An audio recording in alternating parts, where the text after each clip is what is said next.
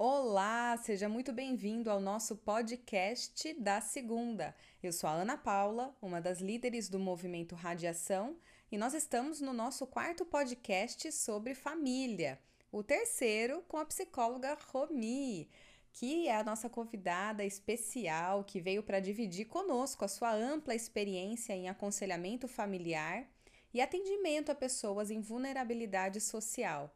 Ela e o seu esposo compõem a equipe de vida pastoral da diretoria geral da nossa igreja e é um motivo de muita alegria tê-la aqui com a gente.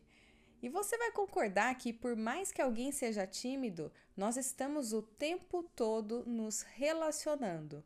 Seja com um amigo, com um pai, mãe, um colega de trabalho, no elevador do prédio, um atendente na farmácia, com irmãos, com parceiro ou com a parceira. Em maior ou menor grau, a confiança é fundamental para que estes relacionamentos funcionem, especialmente naqueles em que o envolvimento é mais intenso, como de marido e mulher, amigos, pais e filhos. No podcast de hoje, falaremos sobre a importância da fidelidade nos relacionamentos e como a falta dela pode acarretar em verdadeiros desastres. A gente volta depois da vinheta.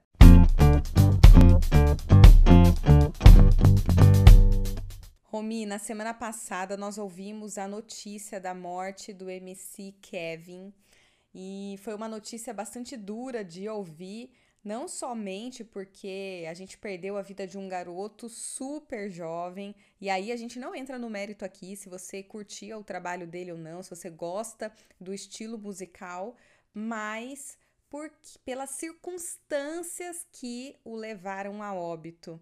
Ele traiu a esposa dele, tudo indica, né, pelas, pelo, por tudo que nós ouvimos, que traiu a esposa dele em um quarto de hotel e aparentemente levou um susto ao ouvir alguém batendo na porta, tentou pular da sacada para outro quarto e acabou caindo do quinto andar e veio a óbito.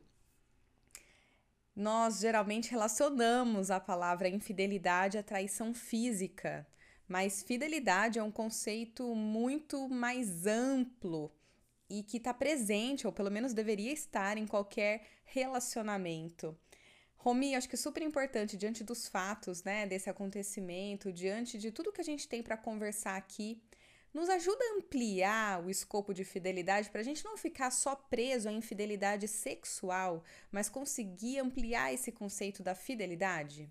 Olha, Paula, é assim, é muito triste a gente estar tá fazendo um podcast que a gente vai falar de infidelidade e a gente ter um exemplo né, tão ilustrativo como esses, dessa forma que você descreveu, e que ilustra muito né, a forma mais comum de infidelidade, né, que é a infidelidade conjugal, especialmente aquela que envolve contato físico, que envolve o sexo, né? Mas a, a, questão da fidelidade e da infidelidade, ela é muito mais ampla do que o sexo essa questão sexual e física, ela tem mais visibilidade, claro, porque ela é chocante, porque as consequências também de uma traição física, de uma infidelidade física, elas são muito grandes, né? Elas não atingem só a pessoa, só o casal, às vezes elas atingem os filhos, as pessoas próximas, gerações, né? E nesse caso aí atingiu a própria vida da pessoa, né?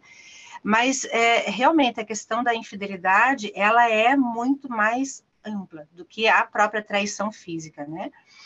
Então, antes de falar de infidelidade, vamos falar de fidelidade, né? Do que a palavra fidelidade envolve. Quando a gente fala de fidelidade, a gente pensa em alguém que é fiel. E uma coisa que não cabe dentro da fidelidade é a mentira. Não dá para você ser fiel e você mentir. A fidelidade, ela sempre pressupõe a verdade.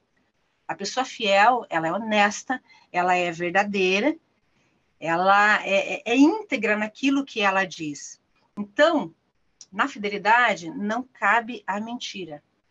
Quantas mentiras são necessárias para que você deixe de confiar em alguém? Às vezes, uma mentira só, ela acaba quebrando a confiança. Então, coloque uma mentira no relacionamento e você vai ver que esse relacionamento começa a correr riscos. A segurança, a confiança nesse relacionamento co começa a correr riscos. Mas mentir não é só faltar com a verdade. A gente mente também quando a gente omite uma verdade, quando a gente esconde uma verdade, quando a gente distorce ou traz uma versão própria né, dos fatos ou da verdade. E é interessante que, geralmente, quando nós omitimos uma informação, a gente diz assim: ah, mas eu não contei para preservar a pessoa, achei que era melhor para ela. A gente sabe que nem sempre é assim, né? Quando você omite uma verdade, na verdade, muitas vezes você está querendo é se safar né? Está querendo esconder o teu erro. E aí, quando a verdade que você contou pela metade ou que você não contou vem à tona, a consequência é muito pior. Então, a fidelidade, ela exige de nós a verdade, isso é imprescindível. Outra coisa que é imprescindível na fidelidade é a sinceridade nos sentimentos e nas ações. Então, na fidelidade não cabe a manipulação. Quando você manipula uma pessoa na tua relação, você não está sendo fiel a ela.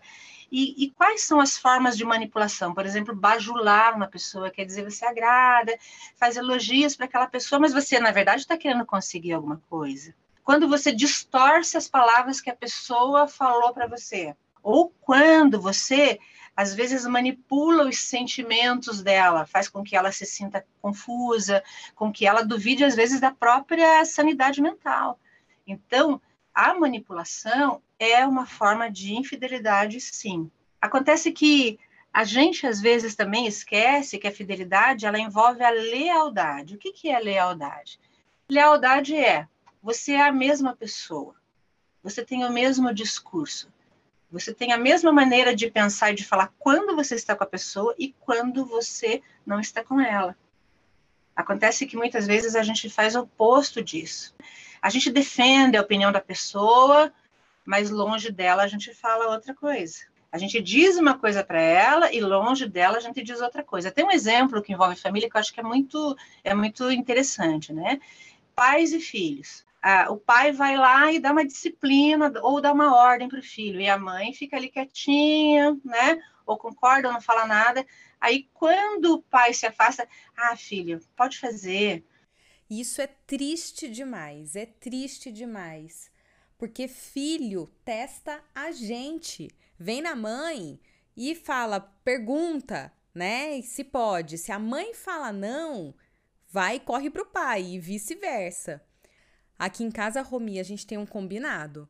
Se um falou sim e o outro disse não, o que prevalece é o não. Essa é uma regra que a gente já estabeleceu para boa convivência. Então não tem mais aquela coisa assim: "Ah, mas eu tinha dito não e você deixou sim". Não. Aconteceram algumas vezes isso e aí a gente já fez esse combinado, porque não dá para ter essa divergência de opinião entre os pais. E, e, essa situação que nós falamos dos filhos, ela, além dela ser muito ilustrativa, ela tem consequências muito negativas, né? Porque a criança, ela aprende conosco a manipular. Aí ela sabe que se ela pede para o pai e o pai diz uma coisa, a mãe vai dizer outra, e ela se torna uma criança manipuladora porque nós acabamos dando espaço para isso, né? Então, é uma forma de infidelidade, sim. Outra forma de infidelidade, né? Você falar da pessoa pelas costas. É, a gente poderia falar de qualquer pessoa nas amizades, isso é muito comum, e é ruim, é horrível, mas no casamento, você falar do teu cônjuge, às vezes você está falando para sua melhor amiga, mas você está falando de coisas que são íntimas, sabe? De coisas que envolvem os dois, de coisas que não precisaria você é, sair daquele ambiente familiar e você vai e fala. Às vezes você diz assim, ah, mas eu estou falando de uma coisa que aconteceu comigo, sim, mas se envolve a outra pessoa, se a outra pessoa está envolvida, você está expondo a outra pessoa. Outra forma de infidelidade, quando você fala também dos seus problemas, da sua vida conjugal, do que você vive para os seus parentes. Ah, eu vou pedir ajuda. Você tem que pensar muito bem se você vai pedir essa ajuda, porque até que ponto você tem o direito de expor a outra pessoa? porque fica aquela coisa assim, né? Eu reclamo do meu marido para minha família, aí eles ficam bravos, né, com ele, ficam magoados, chateados, aí eu faço as pazes. E que imagem que fica, né? Que ele a é o vilão. fica, claro. Então, essa também é uma outra forma de infidelidade. Outra forma de você ser infiel. Aliás, vamos falar o contrário. Outra forma de você ser fiel é você cumprir as suas promessas. Você não é obrigado a prometer nada para ninguém. Mas se você prometeu, cumpra. Às vezes você prometeu na hora da briga, você prometeu para se livrar de um problema, né, de uma situação, e você na verdade nem tinha a intenção de cumprir aquela promessa.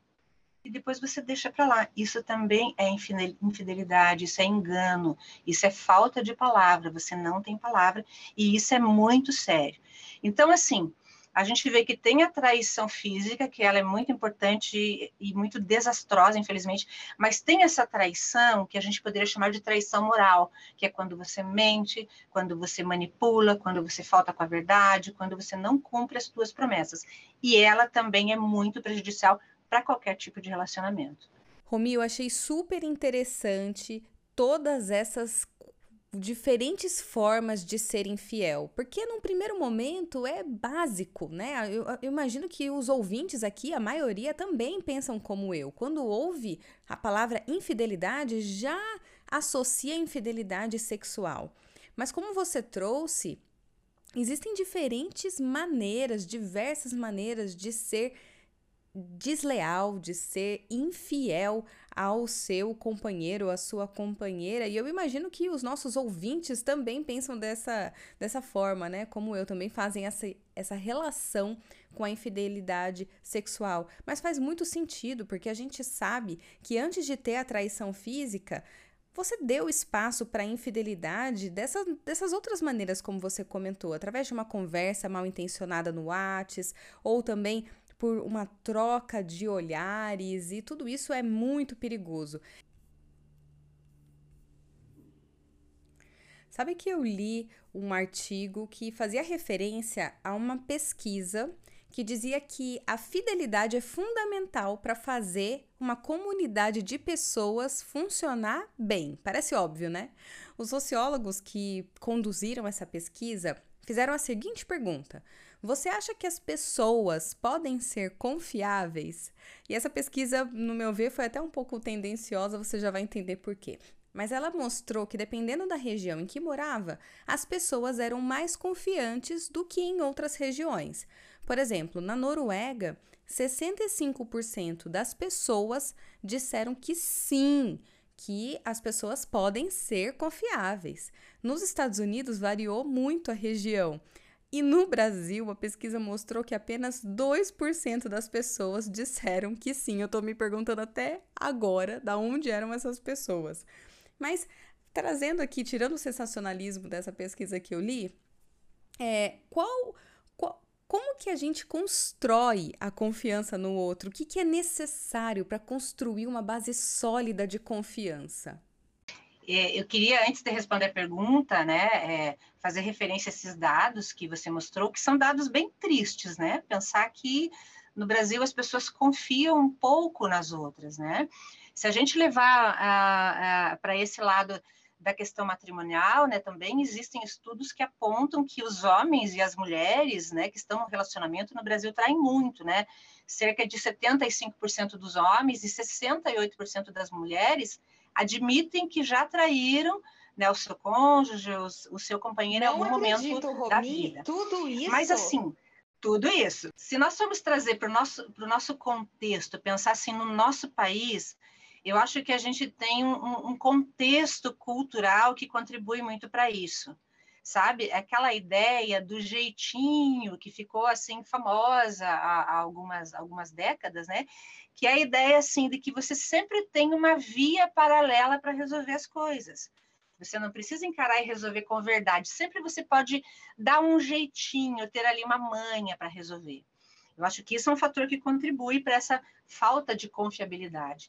Mas o outro é também a nossa própria estrutura, né? A política que a gente tem, né? As pessoas que nos governam, a gente tem a sensação de que elas não são dignas de confiança. porque elas fazem uma política do toma lá da cá, da troca de favores, é, da propina, né? Então, assim, isso faz com que a gente tenha uma impressão de que as pessoas, tanto líderes como as pessoas em geral, não sejam confiáveis, e na verdade não é assim. Porque na prática, no, no dia a dia, a gente acha que todas as pessoas parecem confiáveis. Nós acabamos sendo até muito crédulos, né? E a gente passa a desconfiar das pessoas a partir do momento que elas nos decepcionam. Veja a facilidade com que nós caímos em golpes. Aí você vê pessoas inteligentes, é, com, com muita instrução, muita informação que caem em golpes. Por quê? Porque a gente acaba sendo crédulo e acaba realmente não acreditando né, na, na, fidelidade das pessoas quando elas quebram essa fidelidade. Né? Na prática, assim, a gente vai ver que para conquistar a confiança de uma pessoa, ela não pode ser conquistada só pela fala. A fala é um bom começo. Você falar que você é uma pessoa confiável, você ter um discurso bonito, isso ajuda. Mas a confiança real, ela acontece com o passar do tempo. Por quê? Porque com o passar do tempo as máscaras caem. Você pode fingir no começo de uma relação, você pode bajular, você pode falar palavras bonitas, mas você não vai conseguir sustentar isso pela vida toda, né? Você finge por um tempo, mas fingir o tempo todo é difícil, né? Então, você precisa ser verdadeiro e precisa ser leal em, em toda a sua conduta o tempo todo, para que você possa realmente conquistar a, a, confiança. É, um exemplo que eu, que eu acho interessante dessa questão de, de tempo, né, que é necessário ter o tempo mesmo, é o namoro. É, há um tempo atrás, as pessoas namoravam para se conhecer, para pensar no relacionamento. Hoje, as pessoas se conhecem e elas já começam a vida dois. Elas não se conhecem, elas não têm esse tempo de conhecimento. E aí vem coisas e elas dizem, mas é uma surpresa, eu não sabia que a pessoa era assim na verdade, é uma surpresa que não deveria ser surpreendente, porque você não deu esse tempo para conhecer a pessoa. Então, a gente precisa do tempo e a gente também precisa da verdade. Né? Precisa dessa lealdade na conduta, você precisa demonstrar integridade, você precisa ser coerente, não deixar margens, por exemplo, para as dúvidas, né? Ser a mesma pessoa em qualquer ambiente e em qualquer situação. Né? Não adianta só, por exemplo, você falar a verdade para a pessoa que está com você se ela vê você mentir. Se você cumpre as promessas para ela, mas ela vê que você quebra as promessas com as outras pessoas. Eu acho que isso é um exemplo bom para os nossos filhos. Você fala uma coisa com eles, você tem um tipo de atitude, você quer mostrar que você é íntegro, verdadeiro, leal, mas o teu filho está observando como você é com outras pessoas e ele também vai pensar: Será que o papai e a mamãe também não mentem para mim do jeito que eles mentem para outras pessoas? Então, para você desenvolver essa confiança, realmente é aquele tempo de convivência e é essa verdade, é essa integridade moral que você tem que ter o tempo todo. Porque, assim, mentir não é uma questão de circunstância, mentir é uma questão mais profunda, é uma questão de caráter. Então, se eu minto em muitas situações, mesmo quando eu estou falando a verdade, essa verdade pode ser questionada, né? Outra questão é a transparência. E aqui eu quero me dirigir especialmente aos casais, ao marido e à mulher. Ela é essencial no desenvolvimento da confiança. Pensa assim, Paula, por que, que o meu marido não pode ter acesso ao meu smartphone e ao meu Facebook? O que, que eu tenho lá que ele não pode ver? Qual o problema é, para o marido dele dizer para a esposa onde ele está, o que ele está fazendo e com quem. Então, quando nós não temos transparência, deixamos as coisas assim meio nebulosas, deixamos assim é, essas coisas em aberto, isso realmente vai minar a confiança. Então, a transparência, ela é essencial também para desenvolver essa confiança que a gente procura, né? Então, assim, é o passar do tempo, é o conhecimento, é você falar a verdade, é você ser coerente, é você ser transparente. São essas as coisas que vão proporcionar que você tenha a confiança da outra pessoa. Sem dúvida, Romi, o tempo, assim como para tantas outras coisas, o tempo é fundamental. Sabe que tem um psicólogo, ele se chama John Gottman, ele é PhD na Universidade de Washington e ele dedica os seus estudos ao casamento. E ele descobriu, a pesquisa mostrou que os casais que mantêm uma forte amizade ao longo do seu relacionamento são os que têm parcerias mais duradouras. E olha que interessante, ele diz que a amizade exige que os parceiros estejam dispostos a compreender o que acontece no mundo do outro. Mais uma vez, Parece óbvio, mas é muito difícil entender qual é, qual é, a necessidade do outro, o desejo, o que motiva, o que traz bem-estar para o parceiro. Aí eu te pergunto: quais são os fatores que levam os casais para o lado oposto dessa amizade que tem que ter em todo relacionamento? Quais são os indicadores que devem servir de alerta para os casais que nos ouvem, para as pessoas que nos ouvem? Bem, eu acho que a primeira coisa que a gente precisa considerar é que assim a traição, a infidelidade, ela não acontece assim do nada, de uma hora para outra, papo. Quando eu estou dizendo que não acontece do nada, eu não estou dizendo que alguém tem culpa ou deixa de ter, eu não estou entrando nesse mérito. Eu estou dizendo que geralmente a infidelidade ela é construída. O relacionamento ele já dá sinais ele já está passando por desgastes e esses desgastes muitas vezes não são percebidos.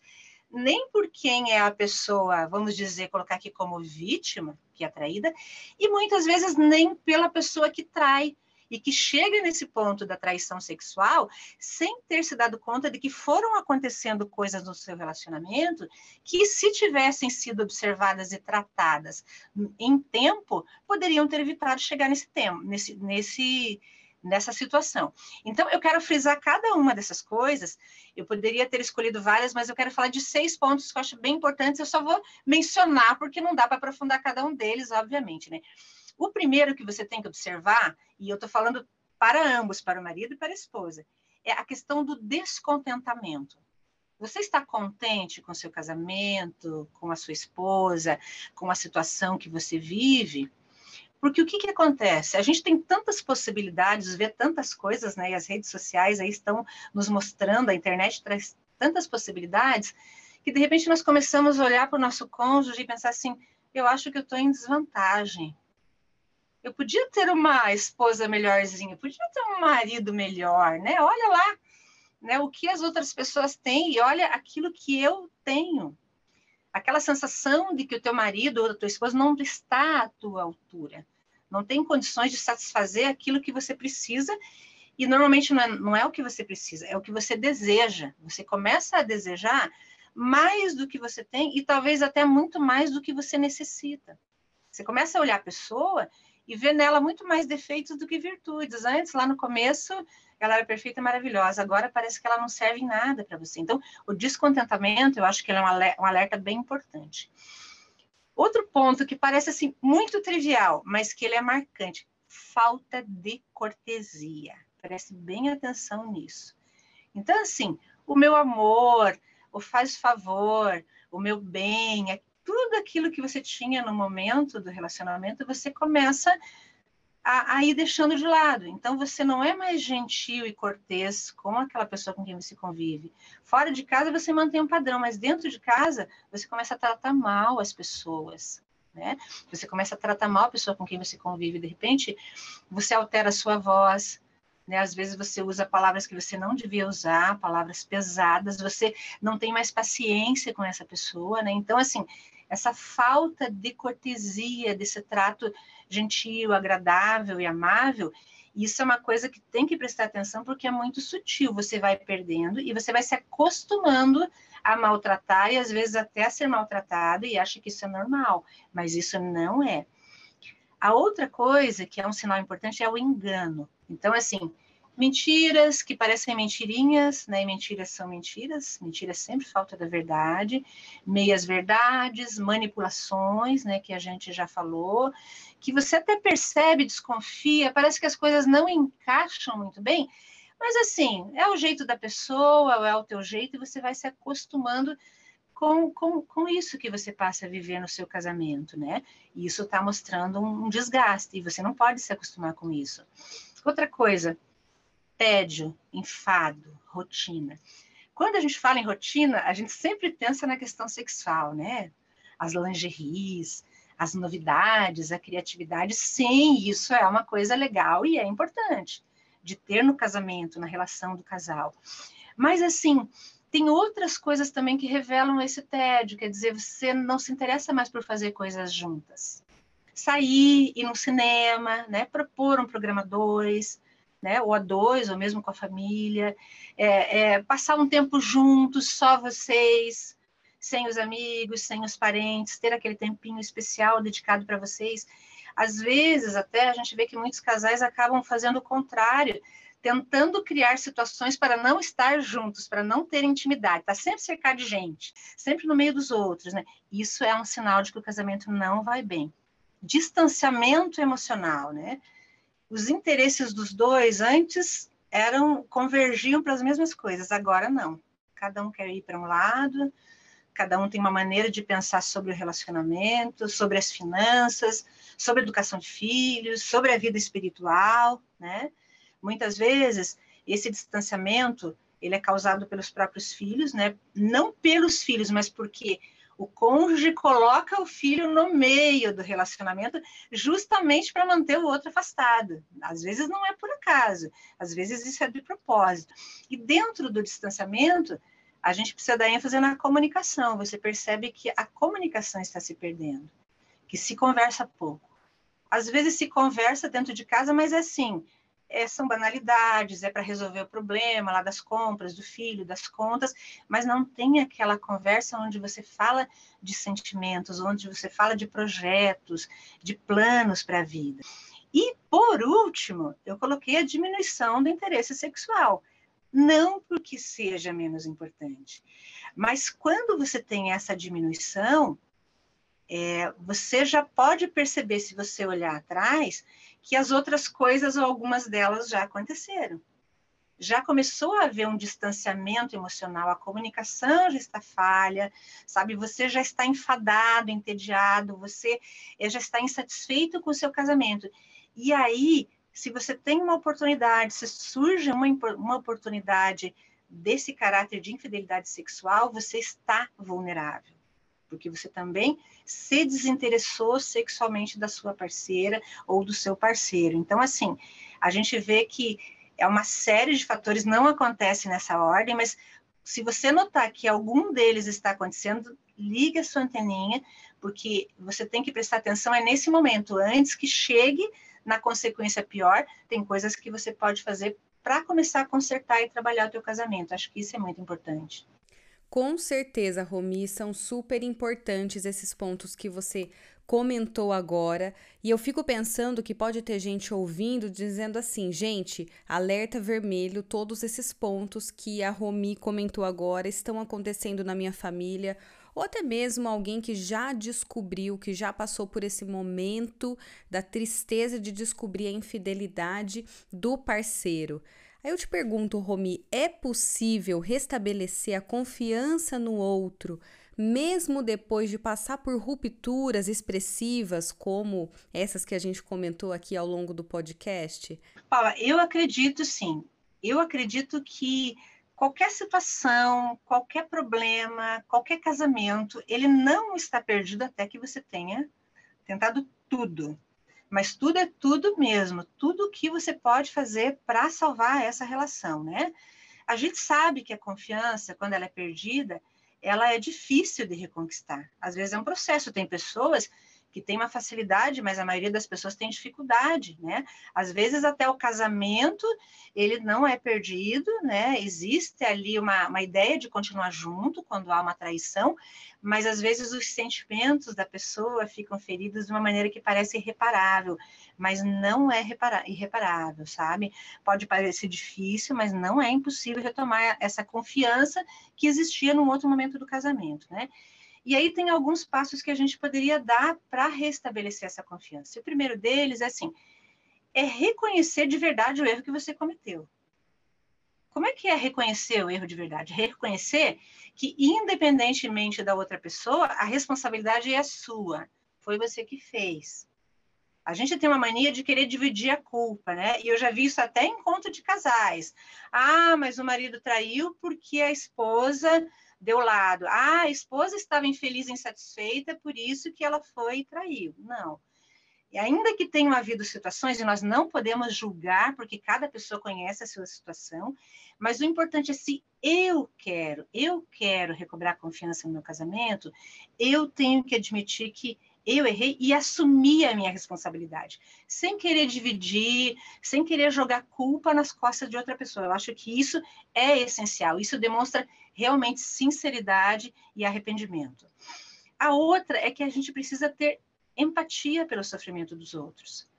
Às vezes você pisou na bola e você acha que a pessoa está exagerando, que não é tanto assim, que não era motivo para tudo isso. Ah, só foi uma conversa de celular.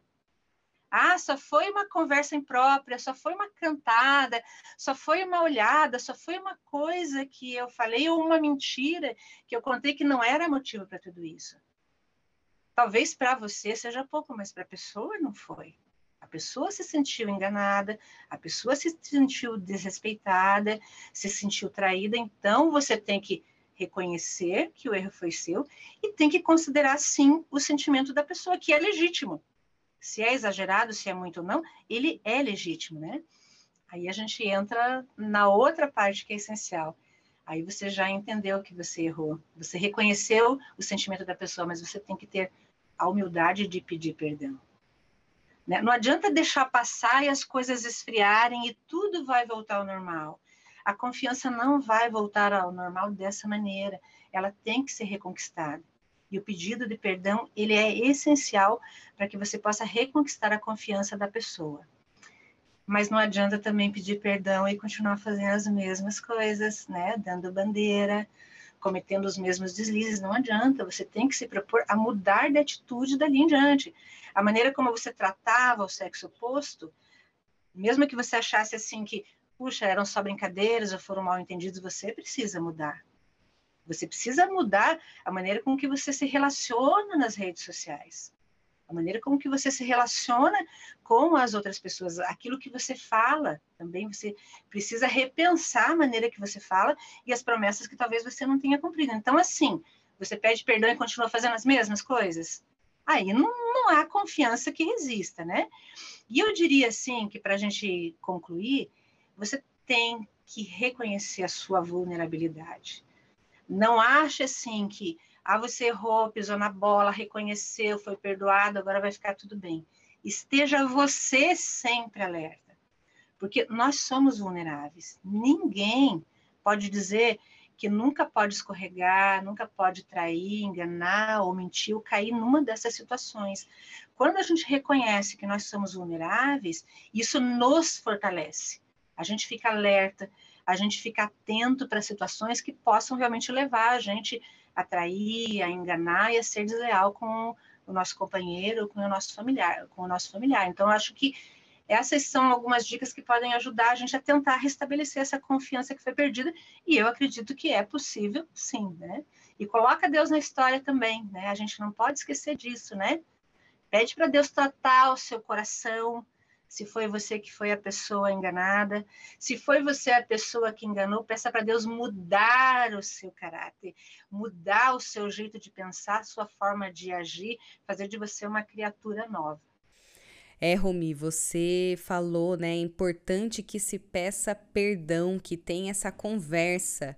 E isso é uma conversa difícil, é muito natural do ser humano evitar conversas complicadas, assumir a sua parcela de responsabilidade, a sua culpa. E pode ser que você que esteja ouvindo o podcast tenha sido infiel.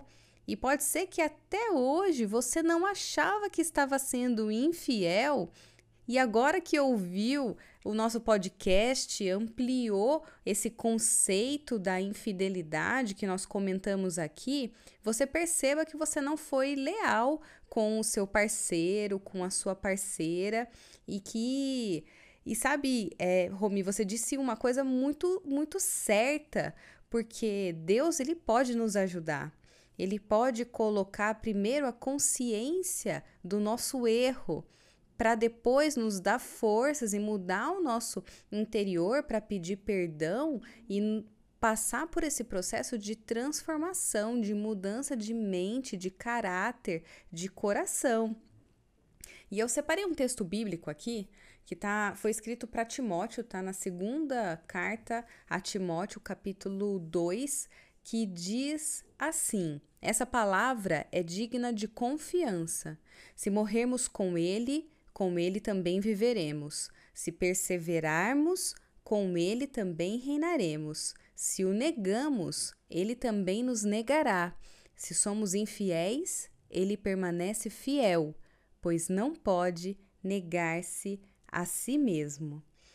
Eu penso, Romi, que tem muita gente que já passou pela dor da infidelidade e que pode não ter recebido um pedido de perdão e que ainda tenha uma cicatriz que não foi fechada.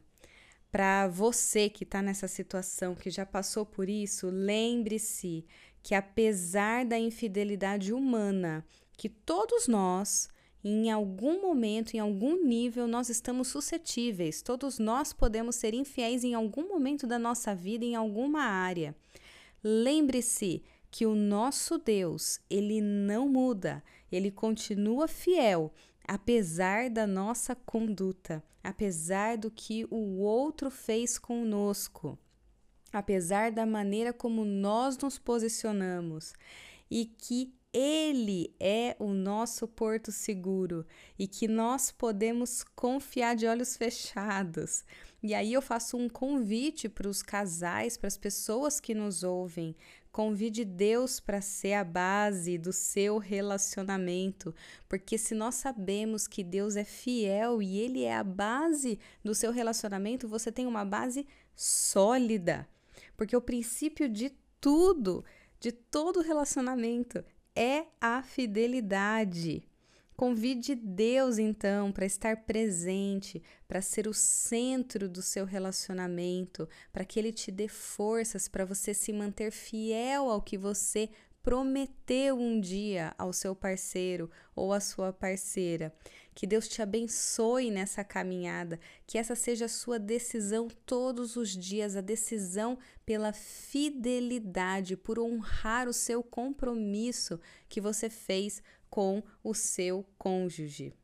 E aí, Romi, eu já aproveito aqui para agradecer mais uma vez. Esse podcast foi muito bom, muito esclarecedor, sólido, com muita informação bacana. E aí eu te convido a compartilhar esse conteúdo com pessoas que você conhece, com a sua rede de contatos, a se inscrever no nosso canal também, para ficar ligado na semana que vem, porque a Romi tá, estará com a gente de novo. Foi muito bom, Paula. Eu acho assim que foi um, um bate-papo muito gostoso sobre um assunto que, que é muito importante e faz a gente ficar alerta, porque às vezes a gente não está vivendo essa situação, mas tem atitudes que a gente pode ter para evitar chegar no problema. E ainda assim, se a gente chegar no problema, o importante é a gente pensar que existe solução. Então, assim, foi muito legal essa oportunidade, sabe? Eu espero que realmente esse podcast sirva para edificar algumas vidas, né, para ajudar em algumas situações que as famílias possam estar vivendo. É isso aí, a gente termina por aqui nosso podcast. Uma excelente semana a todos e até o próximo. Tchau, tchau, pessoal.